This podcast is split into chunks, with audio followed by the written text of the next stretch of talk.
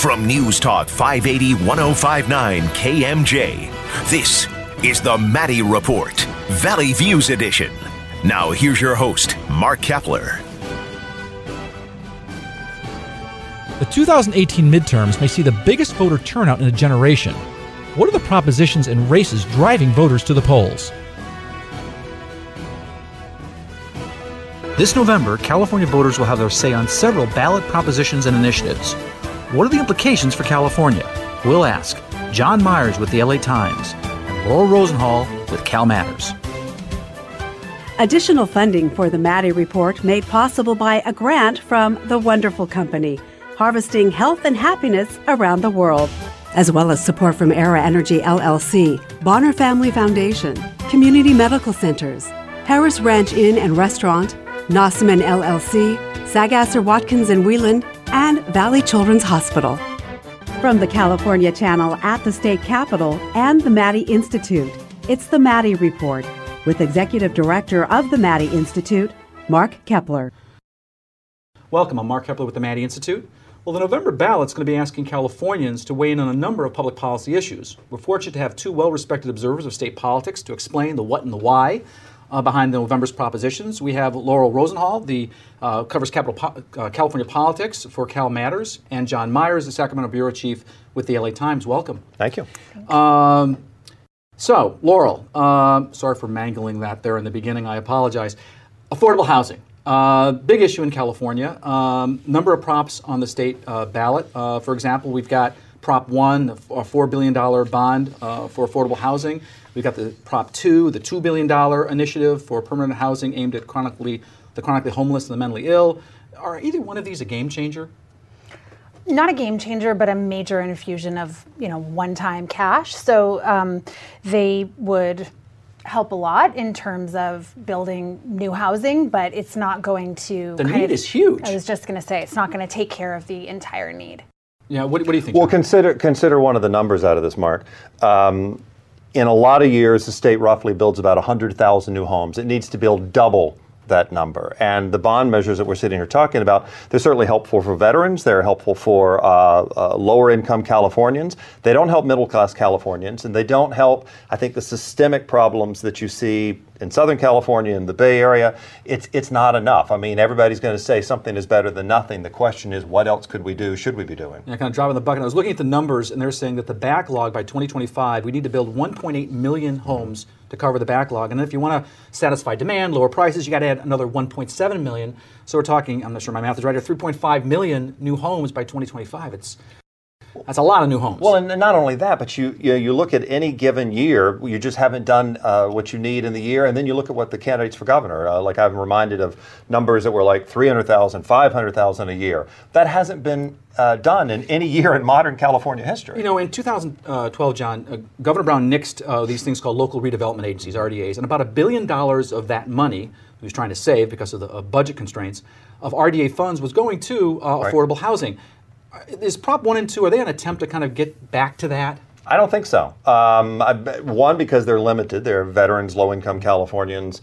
Um, the money probably won't get distributed statewide in the way redevelopment agencies existed. And then keep in mind, too, redevelopment agencies went away in part because they had a lousy track record in a lot of places for actually building housing versus Well- using money for other things. In some instances, uh, only about a fifth of the money actually went to housing versus uh, development. Well, there were some anecdotes cities. that were just yeah. Yeah. really problematic. Um, what do you think if if we see these props fail? Are we going to see another attempt to create a kind of an RDA 2.0? I think you're going to see that either way. Um, Assemblyman David Chiu has already um, said that he plans to bring it back, and he really, the only stumbling block for him has been Jerry Brown, who doesn't want to do it. So next year with a new governor, I absolutely expect that'll come back. Yeah, I want to jump over to, to Prop 10, um, which is uh, a law that repeals uh, restrictions on cities and counties from enacting rent control measures. Um, are the arguments that it's going to save or, or devastate uh, the housing market really overstated? What do you think, Laurel?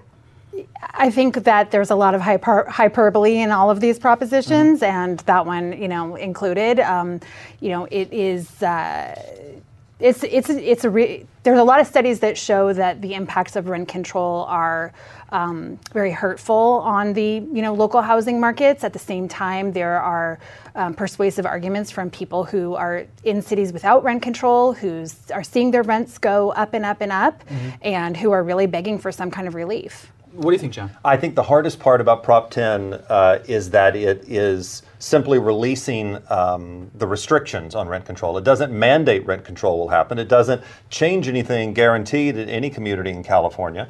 And there are these economic push points about that people will no longer rent these places if they are limited on what they can make on it. Mm-hmm. But but I think to Laurel's point exactly, people say uh, lots of things in campaigns. Uh, this would be one step, but it's a small step and it's not a guaranteed step. And lawmakers in Sacramento ultimately have to come up with a That's a really important point. It's a local control issue. Uh, eventually, if, if it does passed. Let me ask you one last question, John. Uh, CEQA, uh, you know, the California Environmental Quality Act.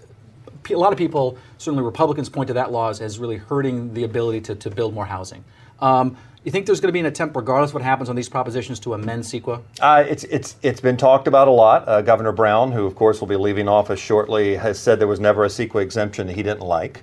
Um, but doing it is, is a, is, a, tricky thing, and the reason it hasn't been done, I think, in part, is because uh, there are environmentalists who believe you don't throw all of this out. You don't uh, completely gut this law that um, actually makes people take a second look at the environmental impact of, of things. I think that CEQA is a ballot measure waiting to happen. The question is is there money behind uh, construction groups, business groups to, to move it forward or not? I don't know, but it's got to go to the ballot. There's a prediction for, for 2020. well, up next, uh, a water prop is on tap. Uh, that conversation in a moment. This is the Maddy Report. Welcome back. I'm Mark Keppler with the Maddy Institute. We're talking with Laurel Rosenhall with Cal Matters and John Myers with the LA Times. Water is one of those perennial California public policy issues where we're at it again, Laurel. Um, so, Prop 3 the Water Supply and Quality Act of 2018 would authorize about $9 billion in bonds for a wide variety of uh, specifically detailed water projects. Um, given that it follows Prop 1 and 2, are voters going to have bond fatigue when they hit Prop 3? I would say it's possible, but not likely. Generally, the pattern has been that voters approve bonds and are, are okay with borrowing money if they like the purpose. Um, on the other hand, you know, we did just have a water bond a few months ago on the June ballot, and so depending on how tuned in they are, you know, that may be a factor. What do you think? Uh, I don't know. I think if there's ever a test to see if voters won't um, support a bond measure, it could be Prop 3. It could be simply because um, of the of the points that Laurel just stated. Uh, also, to you look at the ballot analysis, we're talking about something that will cost over time 17 billion dollars, about 8 billion in bonds, but 17 billion to pay it all off with interest. Um, they were very smart, the backers of Prop 3, in getting a lot of buy in from a lot of groups uh, ag and environmentalists and conservation people. There is no formal opposition to Prop 3. But this, follow, so, this follows other water bonds. Yeah. You know, we had a water bond in June, right. Um, and we had one in 2014. Uh, the one in June was $4 billion. The one in 14 was $7.5 billion. And the proponent of Prop 3 has even said that this is almost like where the 2014 measure that Governor Brown sp- uh, supported, Prop 1, left off, that it's that kind of projects. I think people will say that, that uh, the water supply is important in California, that the mechanics, the, the needs are, are real. Whether this is the right one remains to be seen, but voters do not have problems with bonds. To, to, Laurel's point, they just say, hey, that's fine, let's do it. Let's fill the reservoir, which Laurel aims me to my next question, that is on water supply. It's in the title, the Water Supply and Quality Act of 2018, but only about $2 billion, less than a quarter of the money, actually goes to increasing the supply of water. Um, despite that, Prop 3 has the backing of agribusiness. Why is ag accepting not even half, but really a quarter of a loaf? Because $2 billion is 2 billion more than zero. Okay. I mean, honestly, I just think that, you know, in order to get something that was going to be politically viable, they needed that broad coalition that John described. You know, you need to have environmentalists on board. It can't be an ag only deal. And so everyone kind of who's supporting it is getting some of the projects that they that they think are best for the state. And so does this mean the water wars are solved? No, I don't think. No, of course not. we wouldn't be that crazy to say this. But let's not forget, to your point about agribusiness, Mark.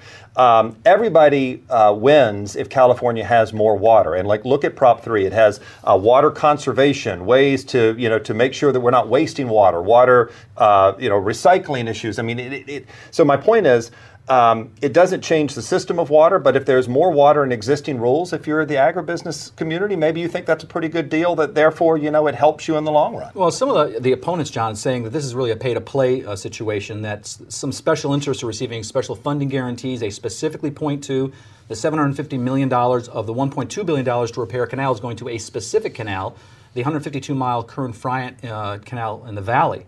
Uh, proponents, though, on the other side would say, listen, water is vital to, to, California's infrastructure, it's vital to ag that feeds the nation. They also argue that the reason why we're in this predicament is because of government regulations, lack of surface storage being built, that caused the overdraft in groundwater, and that caused subsidence. Um, what do you think the voters are going to think?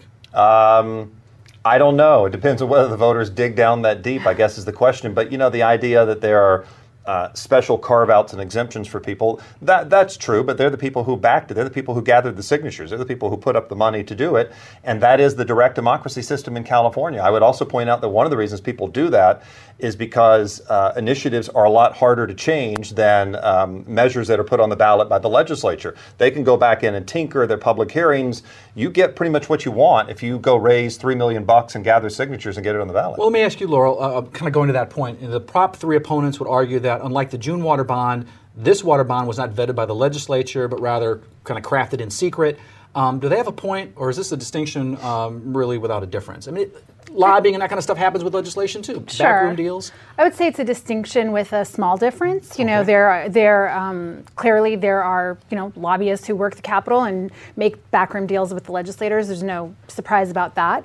Um, on the other hand, the process in the legislature is going to allow for those who are engaged to, you know, have the means to be represented in the state capitol to kind of get the updates along the way and push for little amendments and little tweaks and a few more dollars here and a few less dollars there. And so, because there's a little bit more of a process, you know, there is more opportunity to have some input as opposed to something that gets on the ballot. Once it's qualified for the ballot, that's it can't be tinkered or changed at all. And it comes. I know you've done some, some work on this in this area in terms of lobbying and, and whatnot in the state legislature. Do you see this as a distinction without a difference? Um, I think everybody says that when they're not at the table, right? Everyone okay. complains until they get their moment in that. And when you see who these people are, if you're not one of them, you get unhappy. But again, there's there's very little formal opposition to these bonds, and right. we haven't seen campaigns on these bonds. And I would think if you had a concern about it, you would run a campaign in some way to point. Right. Well, there's no opposition with any money at this point. Well, I mean, Sierra Club is against it, and some newspaper editorial boards, but there's no money right. campaign. Well, up next, we're going to talk about one of those contentious propositions. That's Prop Six uh, on the ballot. Up next, uh, when this discussion, the Maddy Report continues. Welcome back. I'm Mark Keppler with the Maddy Institute. Perhaps no proposition on November ballot has generated more interest than Prop 6, the effort to repeal SB 1, the 12 cent uh, gas tax, among other things. Uh, our guests are Laurel Rosenhall with Cal Matters and John Myers with the LA Times. So, John, uh, although generally characterized as a repeal of the state's new fuel taxes and vehicle fees, there's an important aspect of this proposition that may be over, being overlooked, and that is it would require voter approval of any future fuel and uh, vehicle related taxes and fees.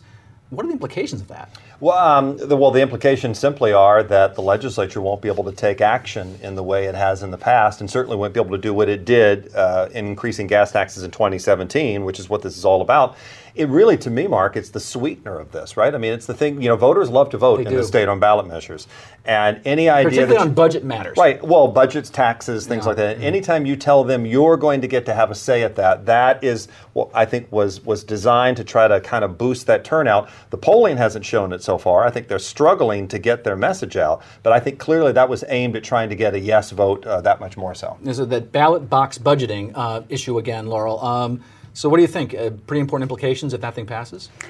Yeah, and I think that um, you know cities and local governments are terrified about this mm-hmm. idea, and part of the problem is that you know this gas tax, known as SB one, was really focused on maintaining the roads, really unglamorous kinds of projects, filling potholes, doing kind of some basic maintenance. And it's a basic government function is correct. But if you are now tasked with going to the voters to ask for money, then usually you're going to want to peddle something shiny and new. And how are you going to sell voters on the idea of, you know, we've just got to pave the roads? Well, let me ask you this. A lot of people seem to acknowledge that this proposition, Prop 6, is really about energizing the Republican base, uh, getting them out to vote, and particularly in those contested congressional races mm-hmm. uh, in California. Will it be enough to overcome the Trump factor in California? That was the goal. I'm not sure it's going to pan out, honestly. Um, you know, the recent polling doesn't look encouraging. In competitive districts, only a little over a third of likely voters said they plan to vote yes on this. Now, um, you know, it, there's still another month to go, but the no camp I'm sorry, the yes campaign doesn't have a huge amount of money and I'm not sure in the end that'll be a huge game changer. I think, I think one of the most fascinating things out of this to me is that it's somewhat counterintuitive what you have to do as a voter here because mm-hmm. if you don't like the gas tax, you have to vote yes. Right. If you like the gas tax, you have to vote no. And that's not the normal messaging you get in a campaign. It's like no gas tax, but yes, oh, yes. on Prop 6. so I think that is struggling there too. And honestly, they just don't have the money. I mean, all of the, the construction industry, the building industry, um, organized labor, the governor's backers, business groups are all in it for the gas tax to exist as it does. Um, the the backers of the repeal have not had money after those congressional candidates put the money in. It's a really tough race. I think it's going to there are fractures there in the Republican Party between the business interests who who want SB one to stay in place and the anti-tax groups that want to get rid of it? I mean, isn't that critical? Absolutely. Uh, yeah, I, th- I, th- I, think so. I mean, and, and, the business groups have backed a lot of Republican politics in the past. You wonder if there's an after effect to all Well, this. I think this is part of kind of a bigger evolution we're seeing with business groups in California. You know, they're they're no longer wedded to the Republican Party. You know, they have put a lot of money into fostering a cohort of moderate Democrats in the state legislature, right. and they have seen that the way to kind of get their policies across is to convince Democrats. So I don't see I, I, see this whole dynamic as kind of part of that bigger evolution well, let's, for let's business. flip it. What about the Democratic Party? You've got a situation there where typically they don't like regressive uh, taxes mm-hmm. like a sales tax. Um, why haven't we heard more opposition from you know progressives and, and Democrats? You know, saying you know we don't want the gas tax either. I mean, some people are saying that. It's not that no one's saying it, but generally you have just an enormous broad range of constituencies that want this thing, including, you know, construction unions and many of the trades that this is going to be a ton of jobs. I, I, I think I think that's right, and I think also too the backlog is real. There have been uh, years and years. Anybody and years, who drives knows that. Yeah, the backlog is real. Um, and there really is no other way to do it. There's, there simply hasn't been. You know, the, the, the, opposition to the gas tax has said, well, you could use money from this pot or that pot or redirect this. But those are really complicated, very hard to do. I think the Democrats in the Capitol knew this was really the only thing to do. And even if they didn't love it, regressive tax is a really good point. They held their nose and went for it. And so we're going to see in November where the voters are. Uh, let me ask you this Governor Brown sitting on $15 million uh, in campaign uh, war chest. We don't know if he's going to run again for something, but let's assume he's, he's not. Is he going to use some of that money? Not help? a chance. Really? Not a chance. I, I don't think so. No, it's, it's, a bold prediction, right? I'll see if I'm wrong by the time voters uh, see this show. I don't think he does because I think that's his seed money to play in politics after he leaves in uh, the end of the year. I don't think Jerry Brown's going away. I think Jerry Brown wants to remain a force. I would also point out to people that on the 2020 ballot, we think we're going to see another fight over his parole changes, um, which he really cared about in 2016, Prop 57. He could want to come back and campaign to that. They have plenty of money to try to protect the gas tax in this campaign. I don't think Jerry Brown. You're going to make it unanimous. I was going to give a softer no. I was going to say basically. I went out there. I was going to basically say only if he has to. I mean, if this, if kind of like the polls start changing a lot, or you know, someone comes in with a huge amount of money for for the other side, and circumstances really change, maybe he throws in a, a couple million dollars. But right now, it, you know, there's no there's no reason he well, would. We're, we're going to know shortly. All right. Well, up next, what are some of the other props that voters are going to be asked to decide? The remaining props in the November ballot in a moment. Welcome back. I'm Mark Keppler with the Maddy Institute. We're talking to Laurel Rosenhall with Cal Matters and John Myers of the LA Times. So, John, uh, Prop 5 uh, would amend the state constitution to give older and severely disabled homeowners a tax break. Um, do you think it has going to have any effect on the split roll proposal that's likely to appear in the 2020 ballot? Well, it's certainly in that universe of how Prop 13 and property taxes work, right? I mean, we've you talked, might want to define split roll for our audience. Yeah, yeah. Well, well, first of all, you're right. It depends on how long people want to watch this, right? right? I mean, you go back to 1978. We know how we got uh, Prop 13. We know the limitations it places on property tax payments. This particular measure, though, Mark, before we get to split roll, this particular measure simply extends uh, a process that works in some counties where uh, older Californians can effectively take their property property tax rate with them when they move to a new house. Split roll, which of course is the, the, the big daddy of them all, right, is the one to, to change commercial property valuations uh, policy so that you would reevaluate them earlier. You'd pay more in taxes to commercial properties versus uh, personal. I don't know. I don't know How much people will drill into that on this one? I don't know if they'll understand this one. The realtors put this one on the ballot. I, I you know, I just hate to say I don't know. I don't know. What do you I think, think, well, the thing here is that the realtors have put a second measure on the 2020 ballot, which is very similar to this one that we have this November. And so basically, if this one fails, then in 2020, there will be two Prop 13 related measures on the ballot, kind of moving in different directions. So I think it impacts the um, calculus, the political calculus for the supporters of split roll, in that they may wind up sort of facing their enemies very directly on the ballot um, in 2020 with these two conflicting things. But again, that's several chess moves away. I think the better, the, the, the, the fascinating question for me is what do the realtors want? You know, I think the realtors wanted, uh, quite frankly, a legislative deal in Sacramento in 2018. yeah. They didn't get it. They got this on the ballot. It's there where it is. Laurel's right. They've got one teed up for 2020. They could pull that back. There's still time that they could pull that off the ballot. What do they want? What, where are they involved in this mighty split roll property tax uh, war that we are shaping up for for 2020? I think it's going to be super interesting. That's going to be a big one. Oh, Prop 7 is another one we wanted to talk about, and that was the legislature would provide the legislature the ability to uh, provide permanent daylight savings time if the federal government allows. A timely top, uh, topic or a waste of time? I know, probably probably too clever, but you know, um, Let me check my watch. right. The real answer on this one is that I think Brown said it in his signing message. It just allows a very circuitous path to actually making any changes. There would be numerous political and bureaucratic steps along the way. A great way. signing message, by the way. So right, yes, Right, ending with light. fiat lux. Yes, exactly. So. Um, so I think that this is one that is like a talker, but doesn't really have a big policy impact. Uh, quickly, what do you think? It does nothing. It really does. I mean, it you gotta wait always for the sets the stage, possibly for something in the future, also known as it does nothing. Okay, so John, let's talk about. There's a bunch of other propositions on the ballot, but not as many as we've seen in the past.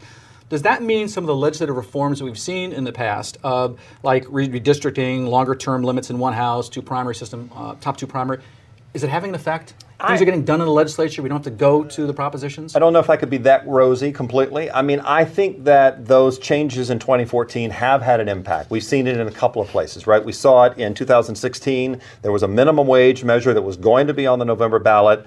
Uh, the sides got together. The governor and the legislature uh, raised the minimum wage. The system worked there. It certainly worked in 2018 when a San Francisco real estate developer came forward with this sweeping privacy measure. He got it on the ballot. The legislature moved in what, a matter of days. Mm-hmm. It was knocked off the ballot. It does work in some places, it doesn't work in others. And I'll give you two really quickly that are on this November ballot that show that. Prop 8, Prop 11. Prop 8 is about kidney dialysis centers. Uh, they would have loved to have had a deal on um, unionization of workers and wages and cost. They didn't get it, they went to the ballot. Prop 11 is about ambulance employees and rest breaks. They also wanted something in the legislature. It didn't happen, they went to the ballot. The ballot is still the, the court of last resort. What do you think, Laurel? Well, I would just point out as a side note that, you know, there's one more in addition to three that were removed because of deals in Yep. the legislature, um, that three initiatives that would have otherwise been on this ballot. Um, there's one that was removed by the courts, you know, and that Splitting- was the splitting the state. Exactly. So that was kind of, you know, Maybe next time. Yes, that doesn't speak to the efficacy of the legislature, but it does go to show you that there are a lot of different forces at play. Okay, well, I want to thank Laura Rosenhall with Cal Matters, John Myers with the LA Times for joining us. The views and opinions expressed in the Maddy Report are those of the individuals participating in the program and do not necessarily reflect those of the California Channel or the Maddy Institute. If you'd like to share your thoughts about the points and opinions expressed in the Maddy Report, visit our website at maddyinstitute.org.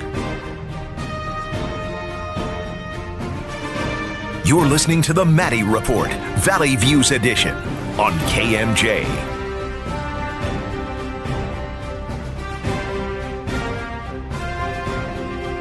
Who follows Governor Jerry Brown as he completes his historic second eight year stint as California governor will be decided this November.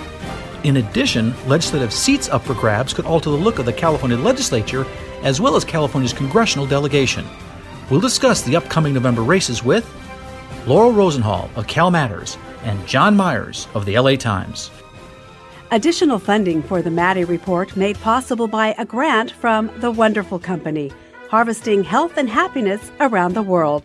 From the California Channel at the state capitol and the Maddy Institute, it's the Maddy Report with Executive Director of the Maddy Institute, Mark Keppler. Welcome. I'm Mark Keppler with the Maddy Institute. Well, we're going to have a new governor, a new state legislature, potentially a new Congress uh, after November elections. How consequential will, will, all that be? We've got two important per- people to kind of guide us through this John Myers, who's the Sacramento Bureau Chief for the LA Times, and Laura Rosenthal with Cal Matters. Welcome to the Maddy Report. Thank you. Thank you. So, uh, John, uh, President Trump seems to be looming large over, over everything. Um, what effect is he going to have on Californian voters in November? It really is the question, isn't it? Trying to figure out the Trump effect um, for better or for worse. The, the one number that I keep looking at is what is the president's job approval rating in California? Uh, when you look at one of the recent polls from the Public Policy Institute, it was about 37% of likely voters supported the job he's doing. I kind of consider that the base number, right, for a lot of things. Base number for John Cox, who's running for governor, base number for Republican candidates in battleground districts, base number for the gas tax, which you would think there'd be some kind of linkage between mm-hmm. people who would be like minded. Um, I don't know, but that's a low number. Uh, and if you see anybody else hovering near that number, it shows you they're not appealing to someone else. You've got to appeal to more than the Trump electorate in California, I think, in most cases. I'm going to try to argue the contrary. Non factor or factor? Oh, definitely a factor. Okay. I mean, I just, I, I looked at the same poll, and the number I took away was um, that you know half of likely voters think this race is more important than than any other you know mid-time, uh, recent midterm election, and so you've got a very energized, especially on the Democratic side, very energized electorate who is fired up and believes this election is really really important. And he's approaching almost 60% negatives in terms of his overall performance, President Trump in California. So that, that's probably another issue. Well, let me ask you this: so we've got the Kavanaugh Supreme Court nomination, we've got the Me Too movement. Um, what impact are those things you think are going to have on uh, California congressional races? I, you know, I think that this was already kind of shaping up to be a bit of a year of the woman even before the Kavanaugh nomination. There are um, a record number of women running for office this year, something like one third of the candidates um, across all the races in California, one third of the candidates this November are, ele- are, are, women.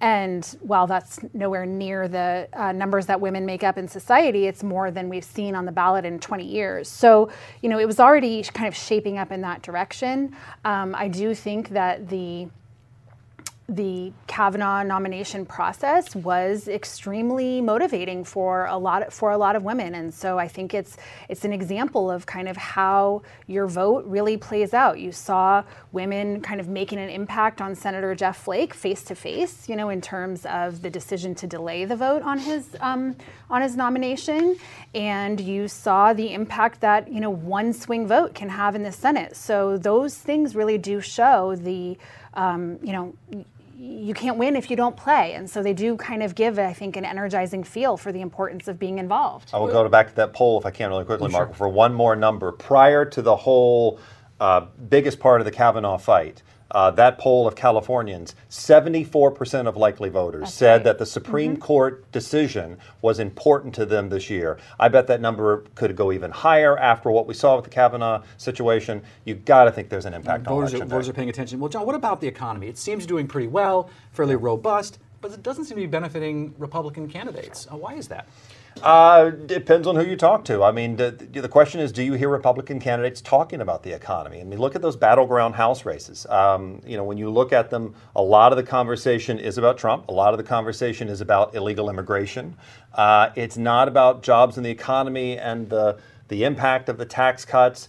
And so um, we've all heard, you know, now for uh, 25 years since the Bill Clinton campaign said it's the economy stupid, except that it wasn't this time. It's immigration stupid, or it's uh, Trump you, or it's it's something well, Trump else. seems to drown out there, all there, the other messages. There's a lot of noise, a lot of noise. Yeah, what do you think? Oh, I just think you know positive news is a little bit taking a back seat right now. You know, mm-hmm. so yes, things are humming along well in terms of the big picture of the economy.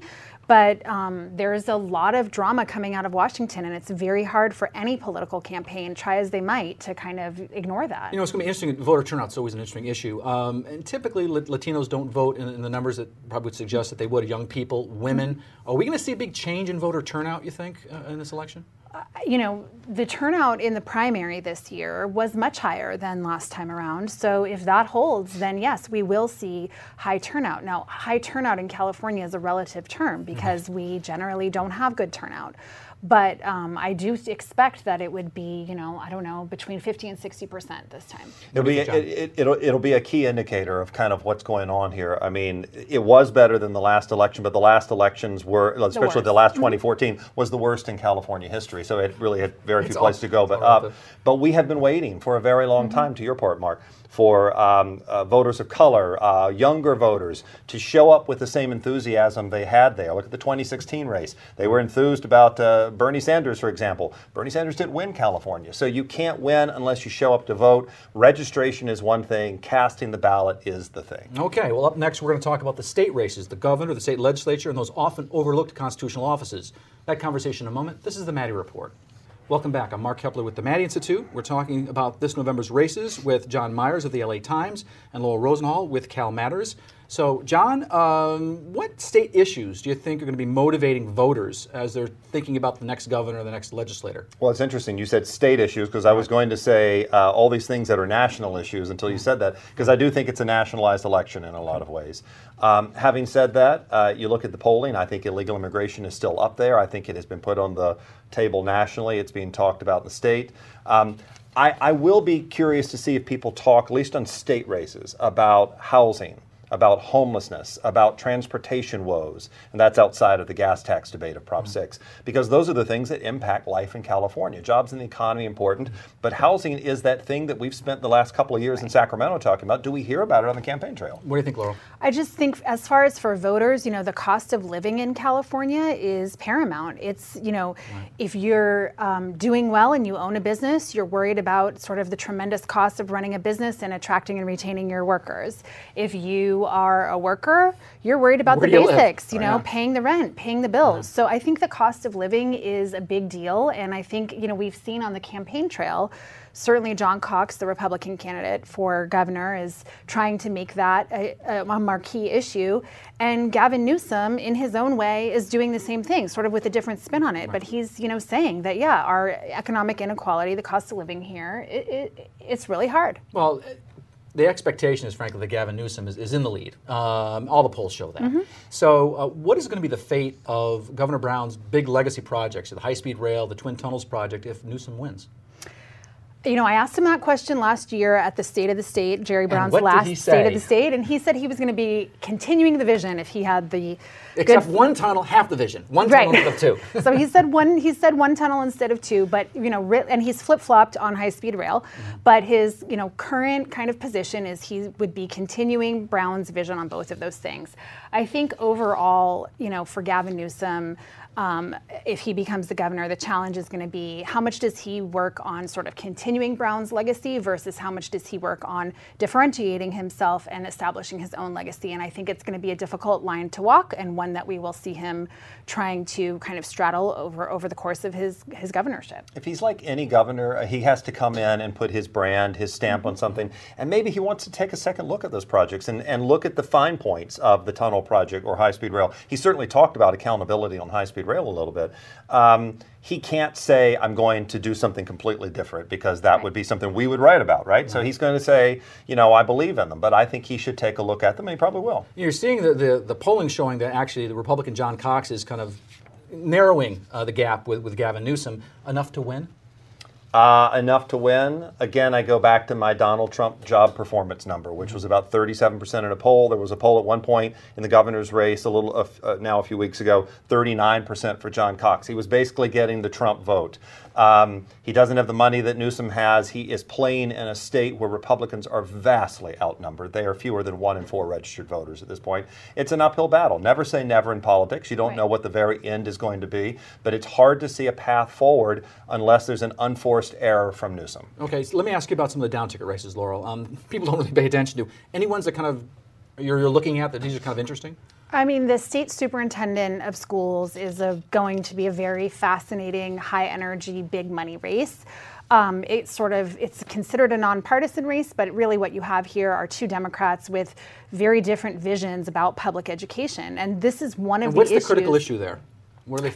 Um, charter about? schools and sort of employment conditions for teachers are, are enormous. And, you know, Marshall Tuck is the candidate who's backed by the charter school and the world that kind of calls themselves the school reform world, education reform. Tony Thurmond is a, uh, an assemblyman um, who is backed by the teachers union and um, and the more sort of establishment of the education world. And education is one of the few issues that really divides Democrats. And so this race kind of exemplifies that larger schism within the Democratic Party. Um, lieutenant governor, not because the lieutenant governor has anything to do, Governor but light. because it's a yeah. Um, you know, get up in the morning, see if the governor's okay, go back to bed, right?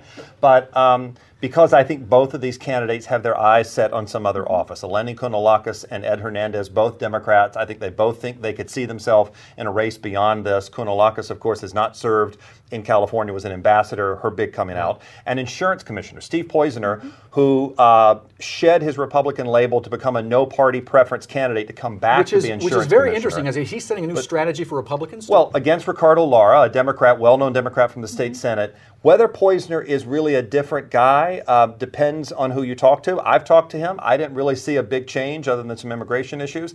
I think some people see this as a test of being a no-party preference candidate. I think this is a Steve Poizner. Does he come back and rehabilitate his issue after a blistering gubernatorial race in 2010? We're really out of time, but I want to ask you a quick question, John, about the state legislature. Are we going to see the Democrats retake a supermajority in the Senate? I think it's going to be hard. There's a, like one or two races we're watching. Uh, I think it's a toss-up.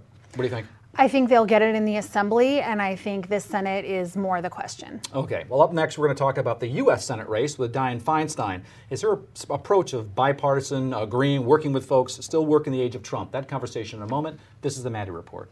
Welcome back. I'm Mark Keppler with the Maddy Institute. Senator, uh, U.S. Senator Dianne Feinstein was first elected U.S. Senator in California in 1992, 26 years ago. Uh, some would say in very different times. Can this experienced bipartisan deal maker fit in the age of Trump? We're talking to Laurel Rosenhall from Cal Matters and John Myers of the LA Times. So, John, uh, Senator Feinstein's challenger, State Senator Kevin DeLeon, has indicated that uh, the Senator Feinstein's really out of touch um, with today's California voters. She's just too moderate. What do you think? I think it mirrors the fight in the Democratic Party. It mirrors, and, it, and frankly, it mirrors the fight in politics now about about um, ultra liberal, ultra conservative. Who can be pragmatic? Is there a value? Is there a reward in being pragmatic? Um, it's fascinating, isn't it, that Dianne Feinstein came into office in the U.S. Senate in the aftermath of the Anita Hill, Clarence the the Thomas hearings, right? And here we are in the aftermath of the Brett Kavanaugh, uh, Christine Blasey Ford uh, hearings. I, I, it's just, I think it really depends on who votes. It, re- yeah, and it really depends on whether people see Feinstein as a, you know, as getting somewhere, or do they want to make a broader statement? De Leon's had an uphill battle this whole time. I think it still is an uphill It battle. Close the gap, but it's still there's still a gap there. Well, he got his party's endorsement, which was an enormous coup to, you know, get the endorsement over the incumbent.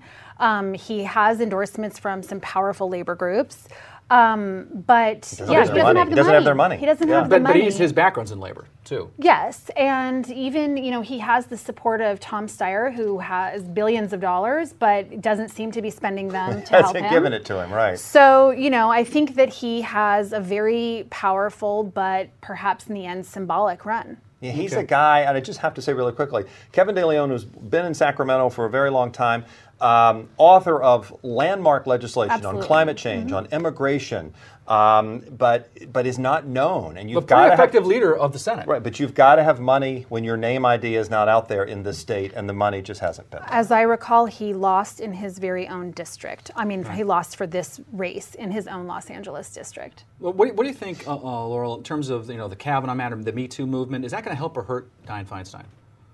Well, I think it helps her among Democrats. It hurts her among Republicans, but Republicans don't like her anyway. You know, Republicans are going to probably mostly sit out this race anyway. They're going to skip it on their ballot. Um, I think for Democrats, it shows that you know having a uh, having a senator with a lot of seniority puts you sort of in the in the center of the action. Let me ask you this, you know, John, uh, she's had some hawkish views on immigration, certainly in the 1990s. She's evolved from that. But Dan Walters, another person that's been on our program several times, has suggested this might cut into her lead among, you know, the anti-Trump, pro-immigrant Democrats. Do you agree? It, it might, but I think I think you know what Laurel said is is right. Is that um, there are going to be a, a, a, large number of people, I suspect, who skip this race, who don't either don't know enough, don't see enough of a difference on the issues, Republicans, independents, mm-hmm. and so then it really comes down to the people who cast the vote on this, and um, and are they going to uh, punish her for for that? I, I I have a hard time uh, seeing that it actually comes to fruition. I do think with a different race, with a candidate who's well funded and a different message, Feinstein would be feeling the heat more than she is feeling it now. She seems to be.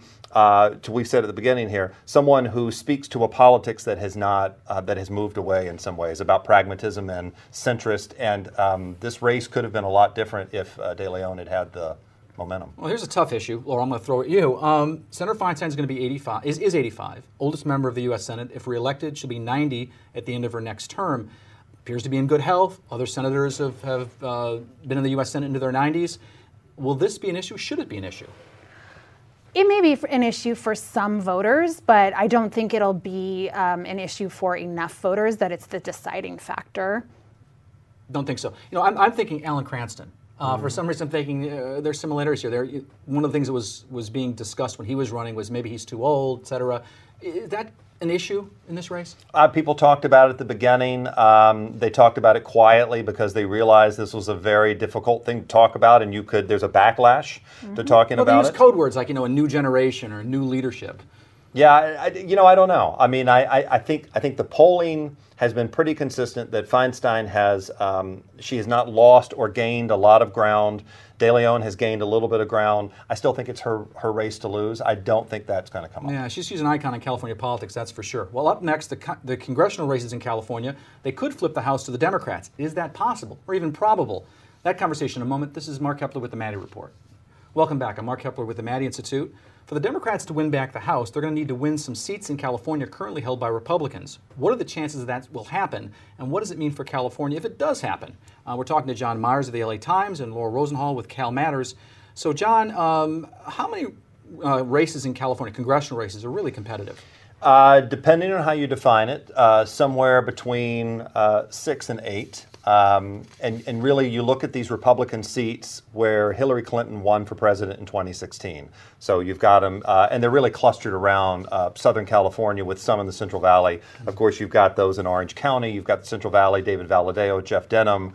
Um, that's where Democrats have put their money in this. Uh, they believe that their momentum is on their side. I don't think they think they can win all of them, but if they can win half of them or something like that, that is a major road toward taking back the House. What do you think, Laurel?